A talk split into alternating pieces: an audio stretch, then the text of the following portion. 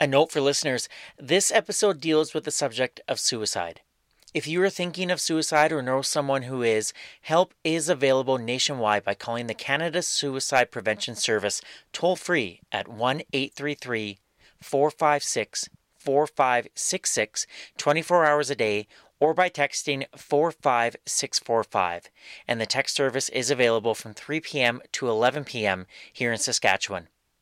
I would say everybody has something in their heart that they're carrying that is niggling, that is something that they can't wrap their mind around, that is something that they they can't reconcile with, that they're having difficulty with, and they just don't know how to get or, or crack that on the head. Hello, I'm Eric Anderson. The voice you just heard belongs to Jill Cowan. She is the featured guest in episode 5, season 4 of YXE Underground.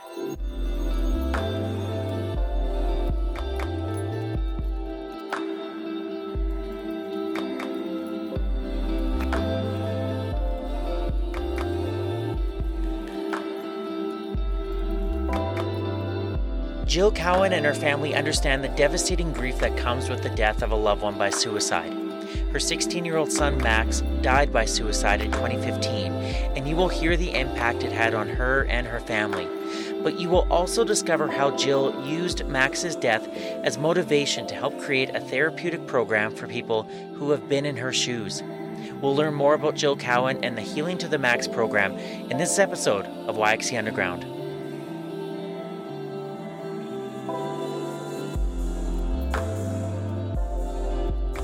During my years with CBC Radio in Saskatchewan, I spoke with a few families who had been impacted by suicide. I was always nervous when doing these stories because I, I, didn't want to say anything that would upset a family, or I wasn't really sure how far to push when, when asking questions. The families were always wonderful to speak with, and I thanked them for it, but I was always a bit uncomfortable. I was feeling the same way when I reached out to Jill Cowan, co creator of the Healing to the Max therapeutic program for survivors of a loss by suicide, to be on the podcast. She's doing such important work in our community, and I really wanted to share her story on the podcast, but I just wanted to be sure that I was telling her story with respect and kindness. I emailed Jill with my request, and she quickly wrote back to say yes. And then she said in the email, quote, I want to assure you, Eric, that you have free range to ask any questions you may have. You will not, quote, cause myself more pain by asking myself to speak about anything related to my experience of losing my 16 year old son by suicide, the effects on myself, surviving children, husband, extended family and friends, and later the creation of our programs of hope and healing. Though I may express emotions during our discussion, I want you to know it is an honor as a bereaved person to have opportunities to speak in an honest and relatable way. Please structure your questions on anything you think will resonate most with your audience, and I'll participate openly. I know people will gain a lot by tuning in. I wanted to share this with you to give you a sense of how kind and empathetic Jill is.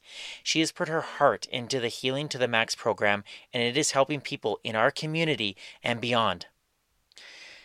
Healing to the Max offers therapeutic grief supports for adults that have lost a child to suicide and for youth and teens ages 11 to 19 that have lost a family member or friend to suicide.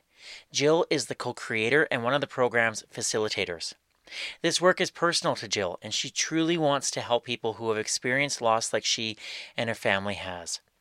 We met a few weeks ago on a sunny but cold afternoon at Ancient Spirals Retreat just south of Saskatoon. It's a special place for Jill as it's where she held her first adult support group, and she had the room set up as if we were hosting a group.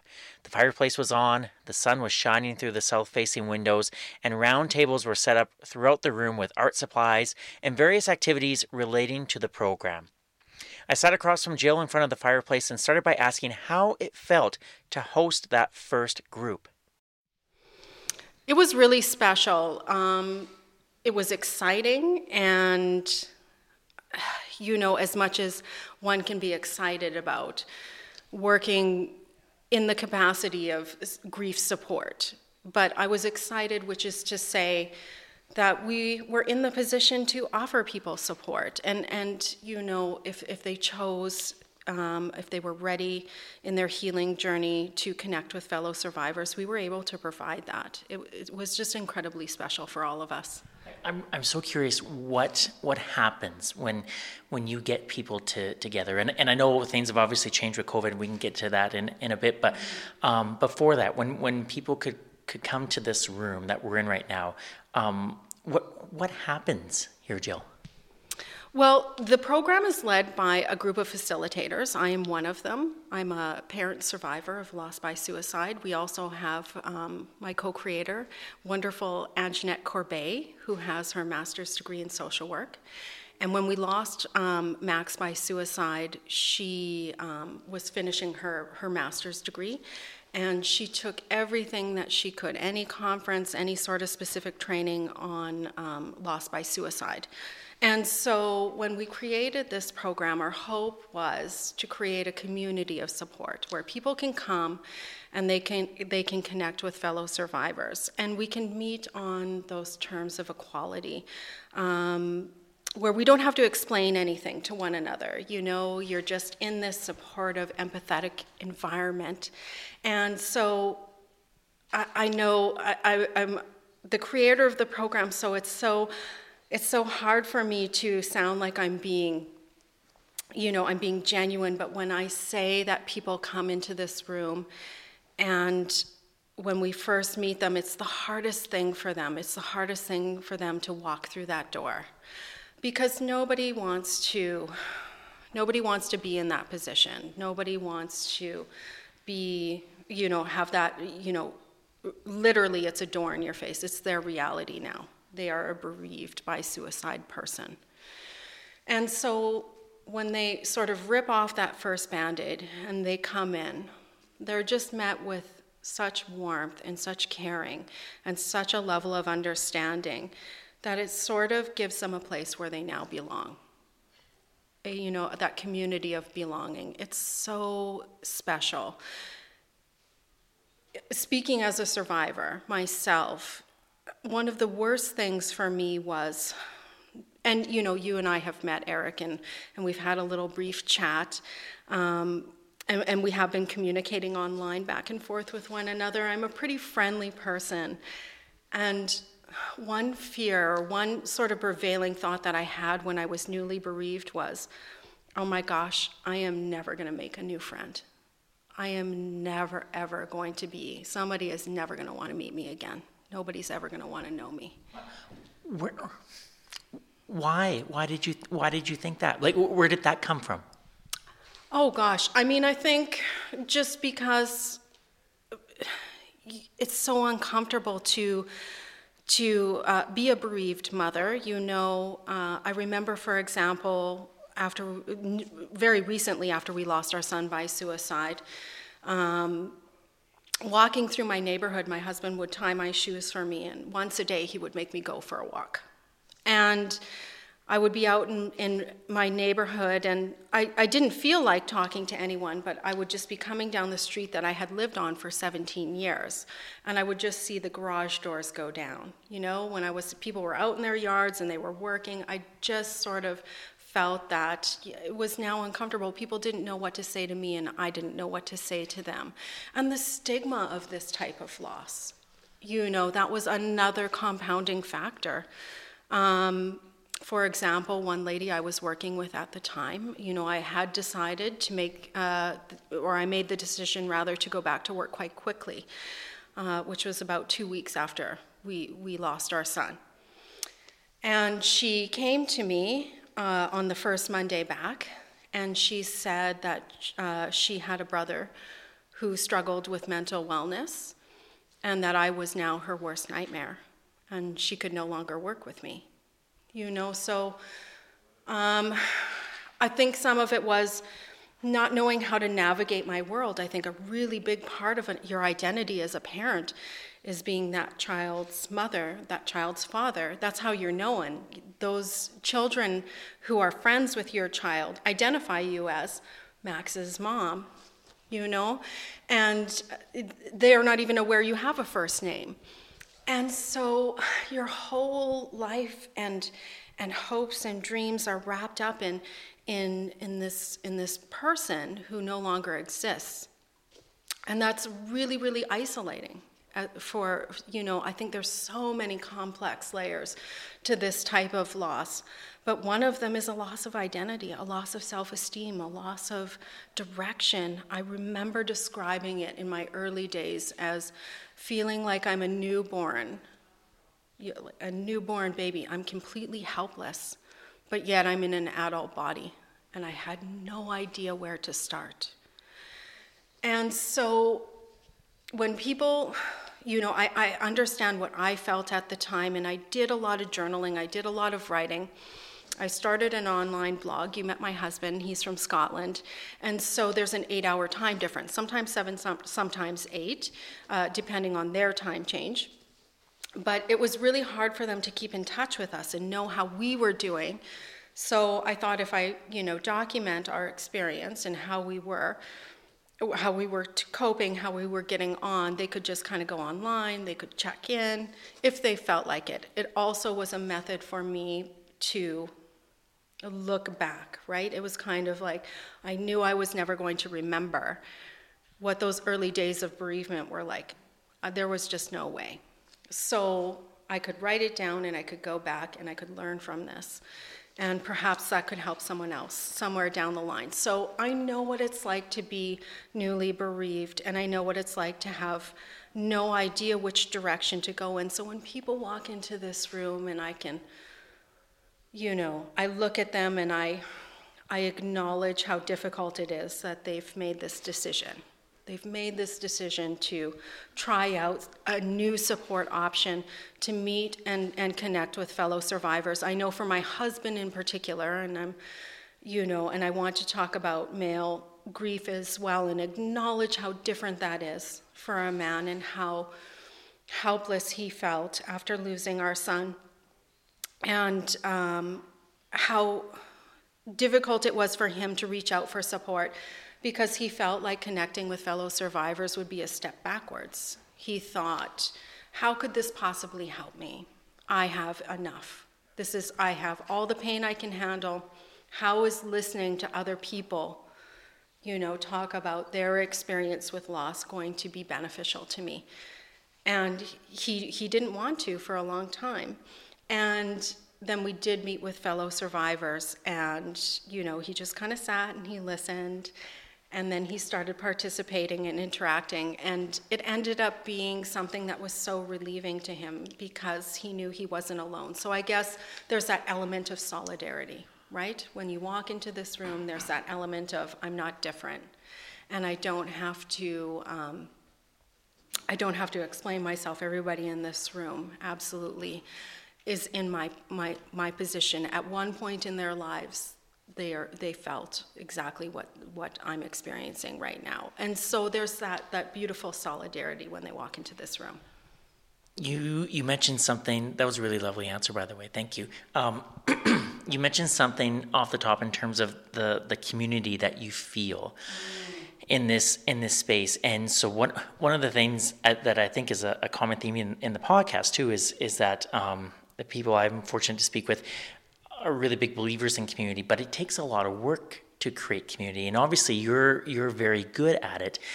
Um, I'm wondering how how do you, how did you go about um, creating this community? Like, what what are what were some of the intangible things that you needed to to make this a safe space, to make this a space where where people, like you said, felt welcomed and felt like they could just be themselves? Like that doesn't just happen. So how, how did you do it? Well, it was um, such a long process, Eric. Oh my goodness. So, Anjanette uh, Corbet, who I mentioned earlier, is the co creator of Healing to the Max, and she also is the mother of my son Max's best friend.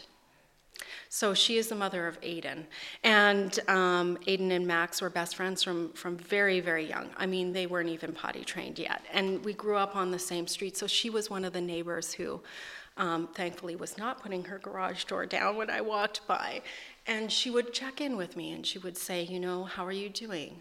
You know, are you guys finding the correct forms of support? What are you doing for support? And so the more and more I, I spoke with Anjanette, um, the more we identified that there was a gap in services for families like my own. you know, for parents, you know, my husband and myself, and, and for our surviving children. There was zero grief support groups. And, and I looked in Canada for my children. So there, you know, there, there was that gap in services. There were also long waiting lists. So we identified that there was a need for this type of support. And um, as I continued on my journey of healing, and you know, those conversations with Anjanette continued, and we decided that this was something that we were going to do. We were going to go forward, and we were going to connect with the right people. So so we did have a lot of meetings, and uh, for myself, it was a really hard decision because my son was a teenager. He was 16, just over the age of 16 when he died. And I was so torn whether or not I would share his life in this public way. I didn't have his permission, I didn't have any way to get his permission. Uh, he's a beautiful young man. He uh, was so generous in every sort of way. And I know everybody says these wonderful things when someone passes, but he was such a beautiful, energetic, helpful, empathetic, compassionate young man. And, and um, I knew that he was he was a doer, right? Like he just was such an active person in our community. And his goals were post secondary to travel to underdeveloped countries and improve their infrastructure through through um, you know getting a degree in architecture and he was going to you know help improve their standard of living. And I thought okay I don't have his skills. I do not have his talent for mathematics and um, I certainly am past the point where I'm able to well, we do travel globally, but you know, for long extended periods, I cannot take on this as, as sort of legacy work for my son. But this is something that I can do, right? I can help families like Max's family, and so, um, you know, and it was through our mutual friend Joanne McGrath who, who was able to encourage me that um, yes, this was a positive step forward, and that this would be something that would be really well received. And so I made that decision. Yes, I would go ahead and, and um, do this work uh, collaboratively with, with my friend, my beautiful friend, Anjanette. And so we created the programs of hope and healing. And so we have one um, intensive for parents, that's a 12 week intensive. We have one designed specifically for youth and teens, ages 8 through 19 years. That's an eight week intensive, which is where we meet once a week and we work on one complex aspect of this grieving process and we build on the week before. Um, you know, I can get into more of the, the meat and the potatoes of our programs later, but um, yeah, it was just that gap in services that that uh, was really sort of something that became the creation of, of these programs, Eric. You know, I had the means for, you know, getting private support, for, for getting those counselors. Um, but wait times are long, and people aren't necessarily trained in this type of traumatic loss. And so when we did finally meet with a counselor, that wasn't necessarily a good match, and it ended up being compounding. And when you're in crisis, it's a poor time to go window shopping for, for support. And so we really felt that, that call to create a meaningful place where survivors could come. And, you know, I mentioned that there was nothing for my surviving children. Um, which is devastating to me. Uh, and one part that was compounding to my own grieving process was thinking about people who aren't in an urban setting, people who do not have the means for support, people in the northern communities, people who live, you know, remotely, people who live um, on farms, people who live in small farming communities, people who live on those reserves in southern Saskatchewan. And I just couldn't reconcile with the fact that I had all the support. I had mountains of support from my friends and family. I could have gone anywhere in the city, you know, in the city center, and, and you know, and I and I'm a diligent person. I will find that correct form of support. But what about those people who don't have what I have? And that was really the, the you know the, the motivating factor for creating these programs. And so going through the steps, yeah, it's taken a lot. It's taken a number of years. It's now I'm going into year seven of survivorship, and uh, we're going this January. We're starting group number four. So it's taken a lot. Um, I don't know if your listeners really want to listen to all the ins and outs of how you become a nonprofit organization, but it's incredibly convoluted and there's lots and lots of bumps in the road. And uh, luckily, I have a beautiful team. So, you know, I'm, I'm not a one woman sort of operation here. I have wonderful, wonderful uh, people, co-facilitators. You met my friend Loren and, and her husband Wayne, my own husband, um, Bev Shedden and, and Barb Clark. They're, they're also former participants who, who um, felt the call to do this type of work and who are now co-facilitators for, for Healing to the Max. And so, um, you know, as we grow, I, I think about where we came from, which was that place of how are we even going to do this?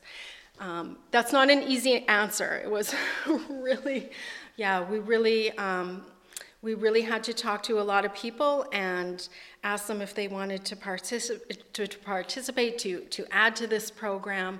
And thankfully, we have gotten more yeses than nos. We have gotten a few nos, but that's okay. you, um, you talked a little bit about the, in, in your own journey, the noticing the gaps in service. Mm-hmm. And and you know, in my time as a reporter at CBC, I I had the, the I would say the, the, privilege of speaking with a few families who um, who have experienced loss like you have, and and that was that was something that they quickly mentioned to me, and I, and I'm just curious.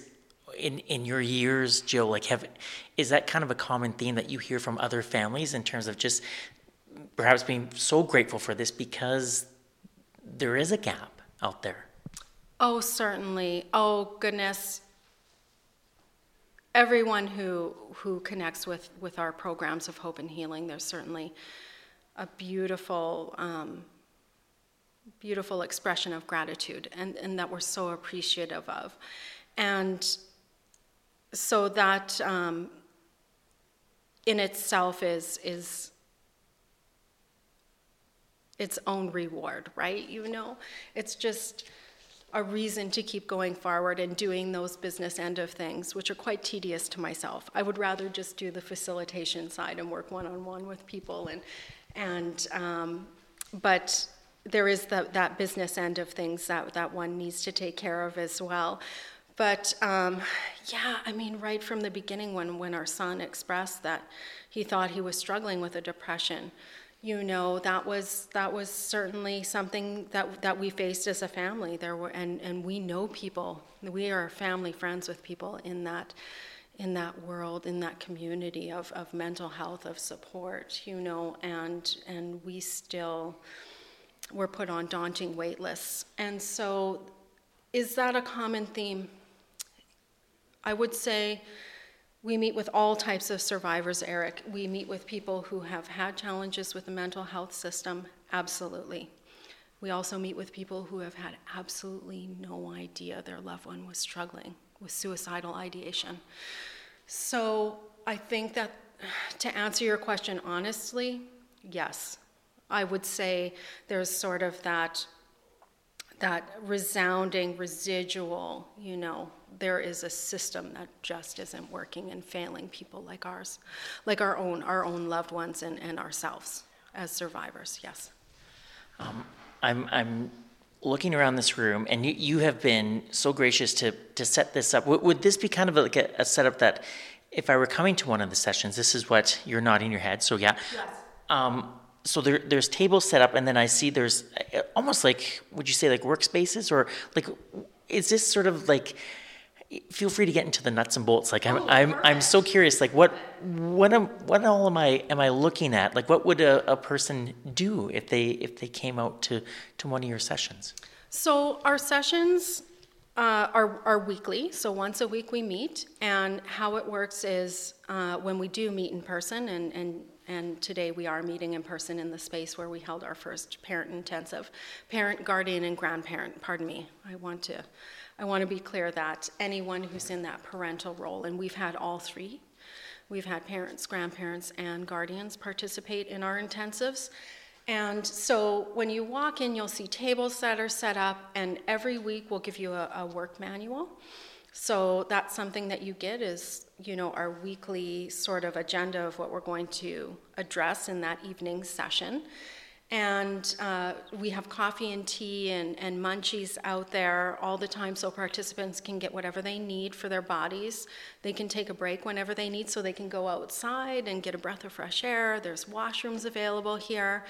And so, um, and we do take body breaks, you know, throughout because we're doing really heavy work emotional work, really heavy emotional work. And then we do have a table that's set up with a whole bunch of things that look like you're walking into a kindergarten classroom, but it's our arts and crafts sort of um, section. So, for example, oh, it's just sort of on the side of you there, Eric. On our very first session, you'll get a little sort of mason jar and an illuminary, sort of a little light.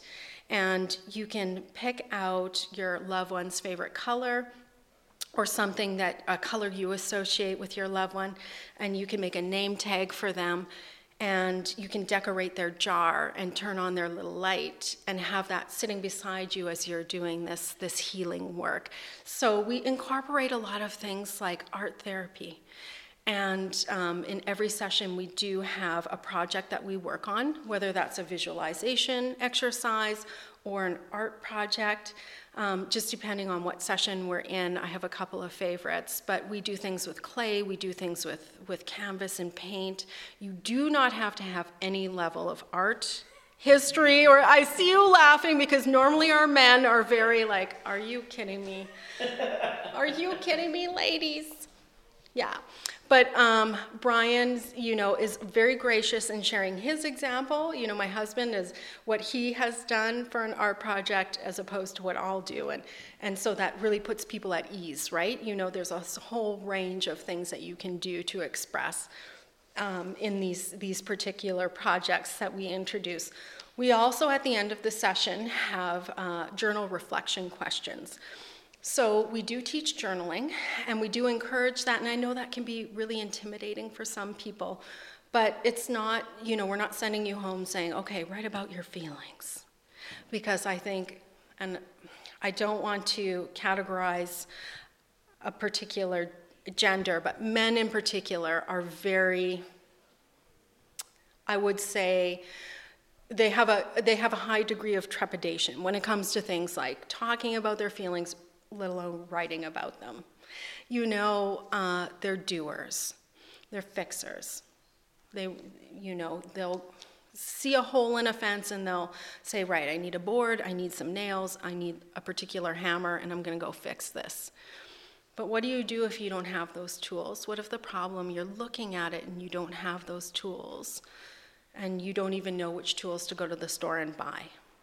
And you're looking at it and you're so helpless. I feel an incredible amount of compassion for our, for our male survivors, for our, grand, our grandpas, our, our fathers, our stepfathers, you know, our uncles. You know, they just are so, so helpless in this situation.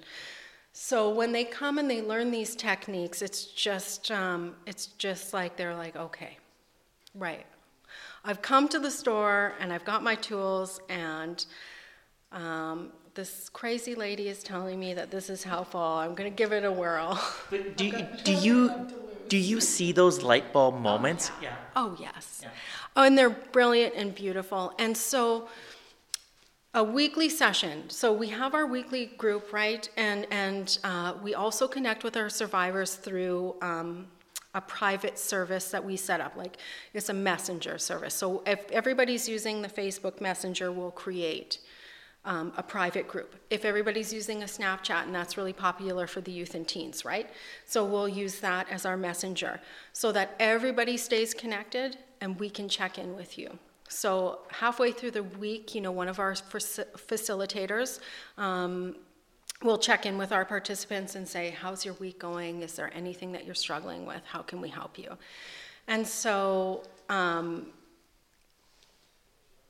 you know, we do have the we do have our binder, and yeah, it's on my lap. It's been on my lap the whole time because I love our program so much. But um, you know, where we do have our set agenda, it's the creation of the, that community of support that is so vital, right? Where we can we can offer that to our participants. They they have that that connectivity, and they can call on one of us at any point. And if something comes up, we're going to be there for them. That, that's an interesting point because it's not only I, I would assume, anyways, um, people that, that come to your to your groups. It's it's not only looking to you as a support person, but now you're like you said, you're you're a part of this community, and it, like, do you see those relationships forming between? You know, one father here and a father there, or grandpa here, grandpa there. Yeah. Yes, yes. My husband has a has a group of men that he meets with regularly, and um, this has been going on for years, and and it grows, right? So the men go off and they do their thing, and sometimes we meet as families together. This recent group that we had um, online, we offered via Zoom because of COVID protocols and, and for safety, we had a lot of people join us from the states. We had a participant from Virginia, we had one from Arizona, one from um, Vancouver, Washington.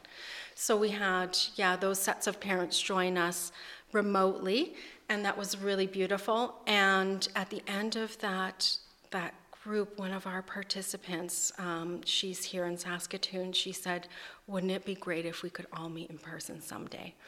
And then the September long weekend, everybody came and we met. And so uh, Brian and I opened our home and we had a few meals there. We had some backyard fires.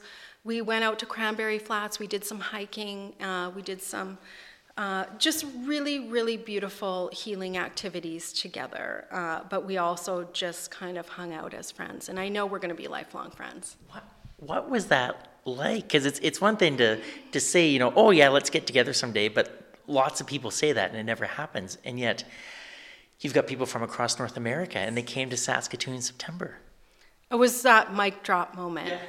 you know, and we had this one um, participant, and I. I know she wouldn't mind myself sharing this with you. She she lost her husband by suicide 17 years ago. And then she was newly bereaved again. She lost her one and only beautiful, beloved son by suicide. And, and um, I don't know how she became connected with our program, but she gave me a call and she said, I need help. And I said, That's okay. You know, we're, we're here for you.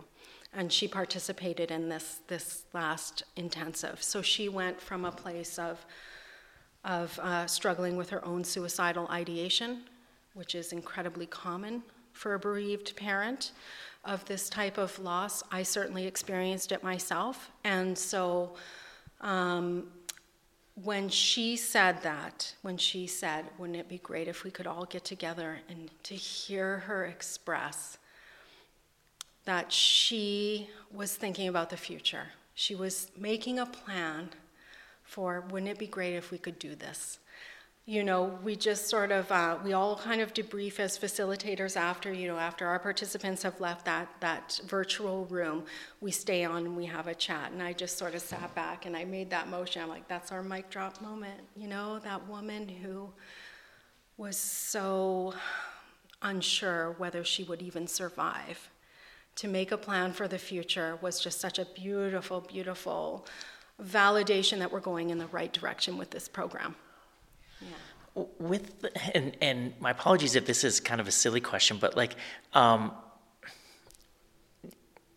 is every is everyone coming to the program? Are are they are they looking for are they looking for the same thing in terms of like is it as simple as saying I just want to I want to feel better, or are they looking for like specifically to work on on a few things or because there i know like and like you've said a, a, couple times like this is it's a lifelong it's like yeah it, but obviously you know maybe people want to have some goals within the 12 weeks that they do um, like what, i'm just so curious like what how do people uh, approach this and, and this is so this is so out of my comfort zone that you know I, I I don't know. I'm not asking the question properly, but hopefully Yes, you. you. Okay. And I totally understand what you're saying. And I, you know, I said it when you first walked in the door today. Thank you so much for, for, um, you know, being brave enough to make yourself vulnerable in this way because this isn't your world.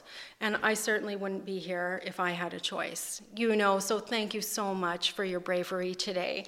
Um, I would say everybody shows up in, in different states. Our men are usually very stoic.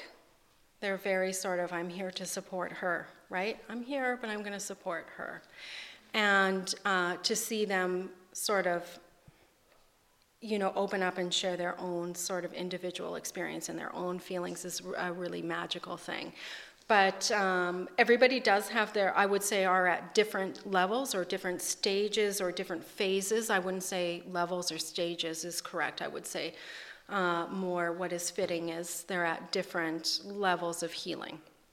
We have people who have joined us as new as four weeks into their bereavement journey, and we've had uh, survivors as long as seven years join us. Who you know, and that's our, our beautiful Bev Shedden, who's now a, uh, a valuable um, amazing facilitator of this program. She had lost her beautiful son, Jamie, uh, seven years prior to taking our, our parent intensive. And so everybody's at a different stage.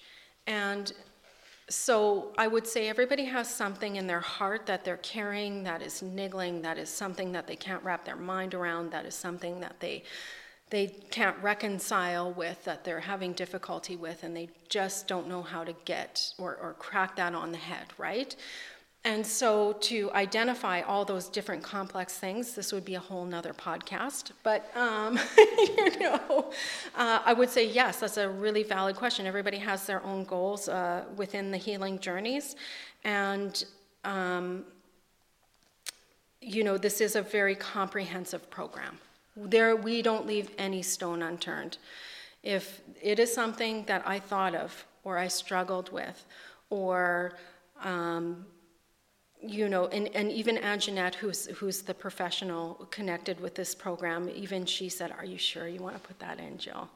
That's that's going to be rough on them." And I said, "It is going to be rough on them, but if they don't do it within this supportive, empathetic environment, with you know the support of the facilitators it's going to come up at some point it could be months from now it could be years from now but then they're going to be alone May, may I ask an example, like what what a rough thing might be? i think one of the the roughest things that i have put in this program is the unit where we speak on everything that is known about our loved one's death. Everything that is known.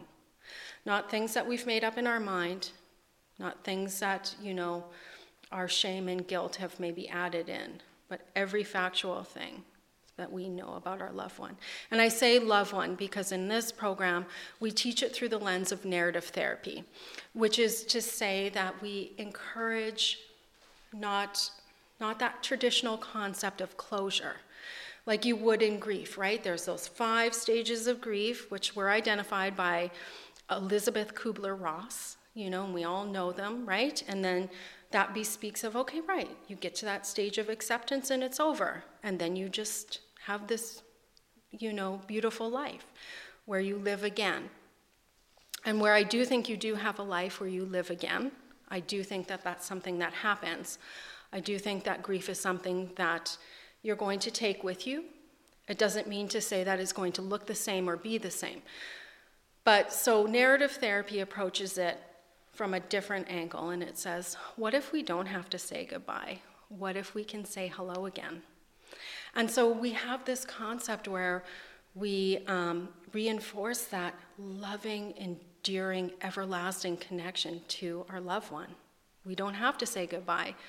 We can accept their death, as a mother, there is absolutely no part of me on a very basic cellular level that doesn't understand my son has died.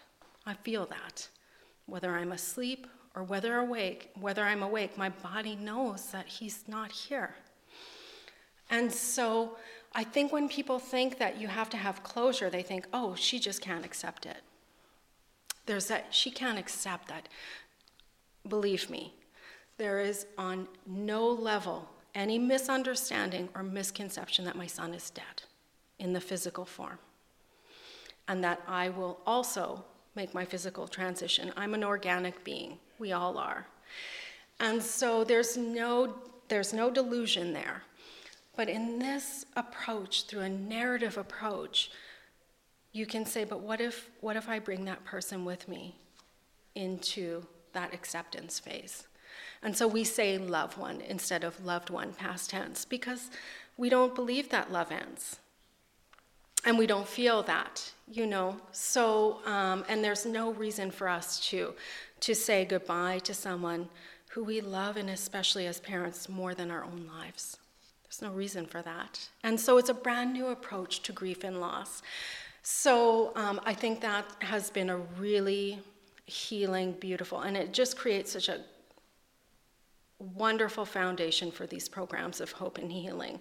And narrative therapy was was um, first introduced by Michael, two, two social workers, Michael White from Australia and David Epston, who's, who's a Canadian, actually. He was born in, in uh, Peterborough, I believe, Peterborough, uh, Ontario, Ontario. So he's originally from Canada. He lives in New Zealand right now. And so they recognize those five stages of grief that we're all so familiar with. But when Elisabeth Kubler Ross was doing her work, she based that on a patient who was terminally ill. She, and it's important work and it's so valuable. And all those things that she talks about, you know, the depression phase, the, the um, you know, you go into bargaining, all those things. I certainly did experience them, but there was no particular order. And on any given day, I could feel in any given moment, like I was experiencing a myriad of those stages, stages, right? It's not one through five. And it wasn't even based on somebody who was bereaved, it was based on someone who was accepting a terminal diagnosis. So this is a this is a brand new sort of approach and it's been really really amazing to watch our participants respond to it. Really beautiful.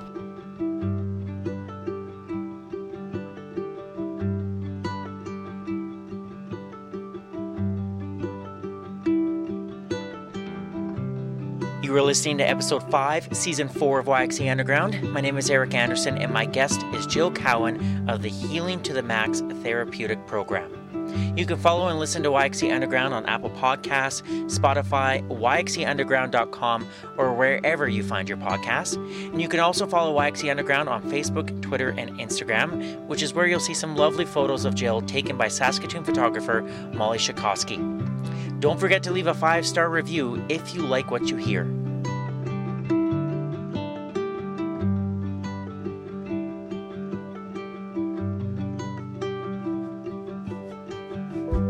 Healing to the Max started small, but as you heard Jill mention, there are people from across North America now enrolling in the program. This is exciting to Jill as she has big plans for the program, which includes making connections with Indigenous communities in northern Saskatchewan and within Saskatoon schools.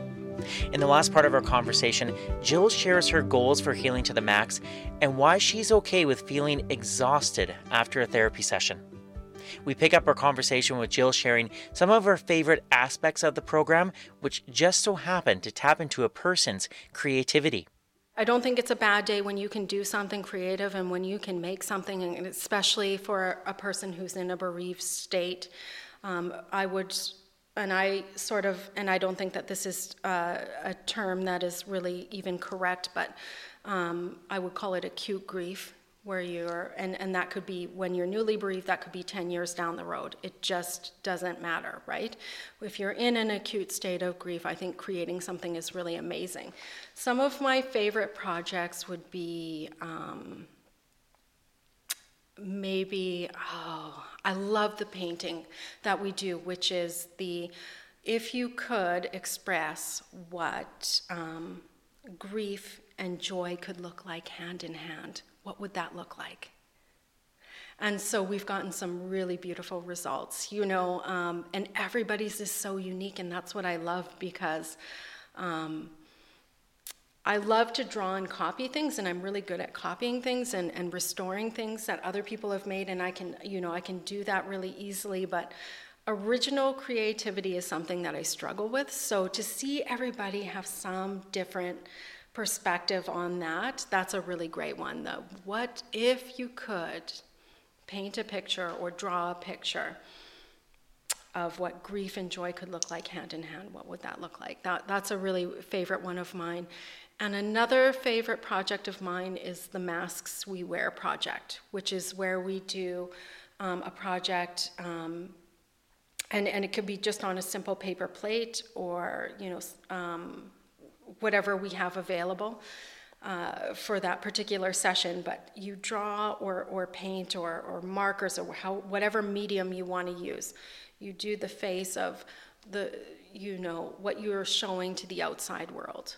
The face you're showing to the outside world versus on the reverse side of that paper plate, what you actually feel on the inside. And then how do we get those two to look more similar? And then we have, you know, a follow up with every art project that we do, right? And one of the follow ups, we have a lot of short answer questions with the mask we wear. And those questions, you know, are everything from, you know, when is it helpful for us to wear a mask? Who are we protecting when we wear our masks? You know, what would it feel like if we were able to show the world what we look like on the inside as opposed to that out, that outer look. So you know, there's always follow up to it. It's not like oh, make something pretty and that's it. You know, we really do get into it. So yeah, in a comprehensive, really profound way. Yeah. Um, may, may I ask, like, it, it is it is so clear that how empathetic and caring a person you are, um, and and I'm wondering with with this work that you do, is it is it invigorating or can it be exhausting at times or can it be both like at the at the same time? Because it, it, it's clear you've put your heart and soul into this um, and it's it's intense. Um, I'm, I'm just for i guess for your like how do you do how do you do this? Oh that's such a lovely question and thank you so much and i just i mean when i'm looking at you i can almost see anjanette looking at me right? Because she is the professional and she's always like joe she's always giving me the check-ins are you okay? Mm-hmm. are you going to be taking some time off over the holidays? And so my answer to that is um, where i do feel tired right? I mean i do feel that that fatigue uh, from, from putting on something of this magnitude, of this level, uh, I would say it's just such a beautiful fatigue and so welcoming and not something that's draining or taking away or negative in any sort of way. It's a good tired. I would liken it to, you know, our forefathers who came and worked the land and they, they, they had a successful crop and they were going to survive that winter because they had that bounty and, and, and they were tired because they did that work, but it was necessary. And so I think that's how I would explain it. Yes, I'm really super tired.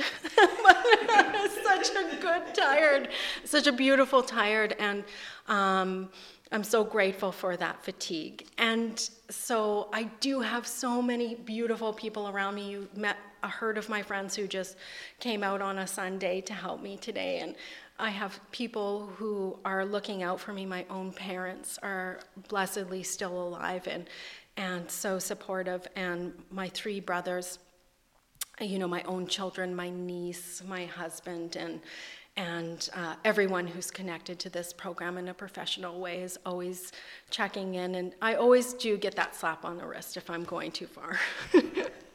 it's time for you to book that trip to Mexico or whatever. You know, I am absolutely good at being really hands on and, and full on, and I'm completely devoted and dedicated. And then I'm really good at turning off as well and enjoying myself. So I think I have a good balance. And you mentioned your support team too. I'm, mm-hmm. I am curious. Um, mm-hmm. What what your what your two children think of, of the work that you do and and and why it is so important to you? What what do they think? I think that they are grateful that there's a form of support available that was not available for them. That is something that they have both uh, been very proud of. Um, and I think that they're they're really they're young adults right now, and they're really engrossed in their their education and their own journeys right now. But they're certainly cheering from the sidelines, you know, loudly, and so so um, so supportive, and you know, give a give a lot of love that this is a part of their their you know beloved brother's legacy now. You know there that's certainly something that is really special for them. I don't think that this is the only thing that's going on. Uh, you know to honor the, the life and legacy of, of max he had a really big life in his 16 years and he, a lot of people cared about him. So there's definitely other things going on but this is a beautiful sort of um, foil to his his legacy and i think they're really proud really proud um, I, I, I, like the word legacy. I, I think there's it's such a it's a powerful word, and I think it has such a, a great connotation to it. Because, um, yeah, I, I, think you're you're leaving your mark on, on the world, and so I, I like that you've mentioned that several times. So, um, yeah, I, I yeah, um, I, I'm curious. Maybe this sort of ties in in terms of of of the mark you're hoping to leave. Like how I, I know um, COVID has obviously changed things a little bit for the program, but like you said, you've told that wonderful story about how you've connected with people across North America now, and then you're you're you're hosting groups because you're they're getting together, and that wouldn't have happened before. Um, how how would you like to see this program continue to grow, Jill? Well, there's several different ways that it's growing. Um, one of our facilitators is has been invited to a, a, beautiful conference in Arizona this summer, and she she's going to be speaking on behalf of our program down there for um, with the uh, I believe it's the uh, Helping Parents Heal chapter that's hosting a, a, conference down in America, and uh, David Kessler is going to be attending. He is a, really, really resolute, sort of relevant right now grief expert in the world.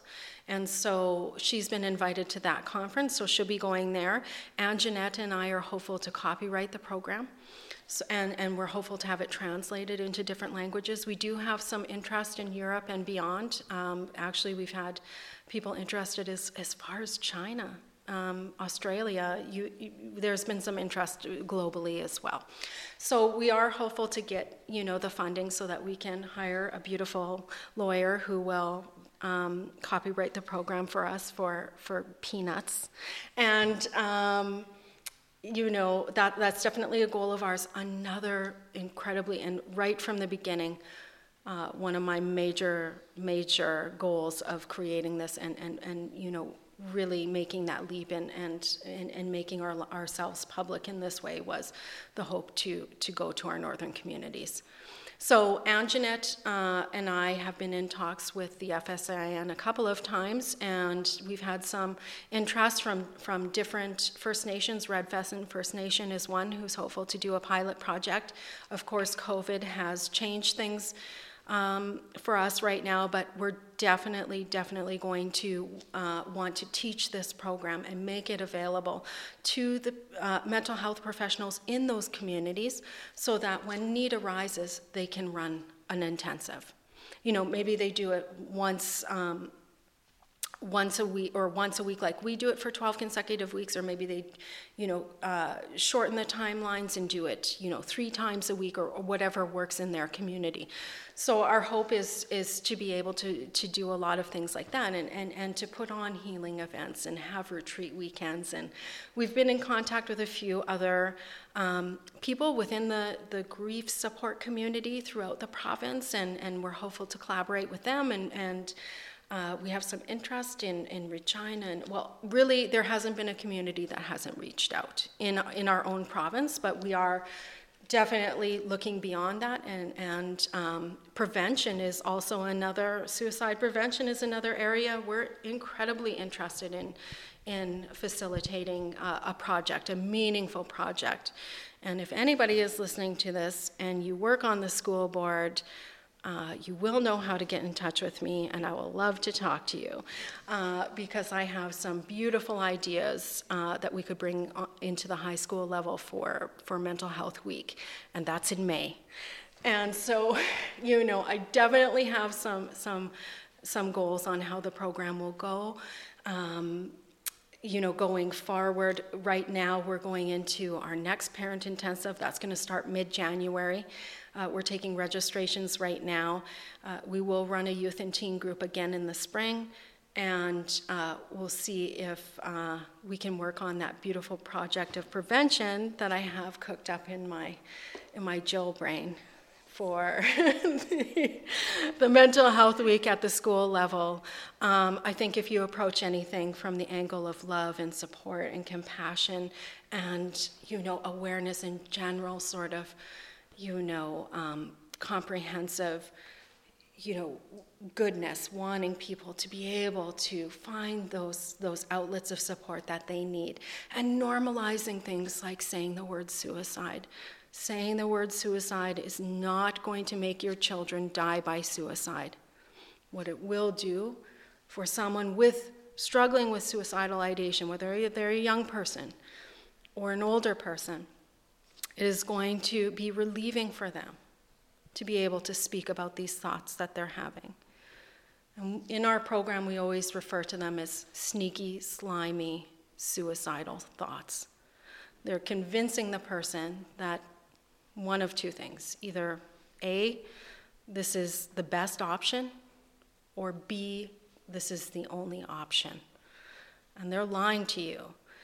And so I think a lot of our young people in particular don't know where to start when they're struggling. They don't know where to go for help, they don't know how to ask for help, and a lot of the help we get is going to take you a step backwards. We talked a little bit about that. We sort of briefly touched that in the beginning of our, our conversation today. Um, the system is a little disjointed. I have my own sort of thoughts on this. I do believe that if anybody was struggling with life or death, a healthcare professional would be empathetic to that and want to get them the help that they need. But a lot of the times their hands are tied. You know, lack of funding, lack of resources lack of staff, lack of people interested in living in this remote, part of the world, you know, all these different types of problems and challenges we face. Um, and a lot of times the young people don't have the language either to even know where to begin. And sometimes, you know, if we're clinging to our support network at home and we're barely hanging on, the thought of going to the hospital is going to compound that. Now I'm going to be separated from my friends who I like to hang out with during the day. Now I'm going to have to leave my TV and my gaming system behind because that's been working for me to help me fall asleep at night. I'm not going to have those things. I'll just try to tough it out. And that's when we get to the crisis point. And I think it's really important that our program, you know, now that we do have this platform and we are connecting with families, just like my very own, a large thing that we're noticing is people do have that, that passion to work in, in the uh, area of advocacy, the area of prevention. And so it would be really beautiful if we could come together and have something that was really powerful and really meaningful instead of just wear your pink shirt day, you know, kind of, which is a one day thing and everybody loves to participate and I love it. And I love Bell Let's Talk Day and I love all these initiatives that are coming out and, and, um, helping to change the outdated stigma, the outdated narrative around mental health. But one, every day, you know, 10 Canadians will die by suicide, 10 a day. By the time this podcast is finished airing, 300 Canadians will have died by suicide. And I think that for families like my own, you can heal and you can grieve, and you will continue to grieve your entire life. But they want to take that next step to make sure that there isn't going to be another family like their own. And so I think it's really important for us as a community and as a complete support program to be able to offer that option to families. So I have some ideas, Eric.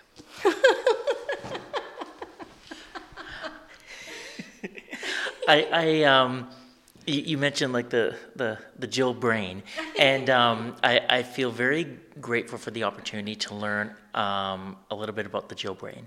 Um, but to, to, to speak with you today, uh, um, and you were very, ever since I reached out to you via email, you've been so kind and empathetic and, and caring towards me and making me feel comfortable when really it's like as the interviewer, that's my job to do that for you. So um, I, I, I, just want to say thank you um, for taking the time to speak with me today. And, and I think the work that you and, and your team are doing is, is so important. And I, and I love that you, how you ended with talking about advocacy and wanting to, you know, what's one thing, like you said, uh, Pink Shirt Day and Bell Let's Talk Day, those are great days, but what about all the other days? And let's, let's go and do things. And, um, and, and spending you know a couple hours with you today like you're going to get stuff done so. Get yeah. stuff done. It might not uh, it might not be linear and it might not be neat and tidy but it's definitely happening so. Yeah. and i'm not opposed to people saying no. I just you know i say thank you and i move on and i keep going until someone says yes so yeah. It's definitely definitely going in a beautiful direction and i yeah as you say i have that beautiful team of support as well Jill, thank you so much for this. I, I really do appreciate it. Thank you so much. Thank you, Eric. Thank you.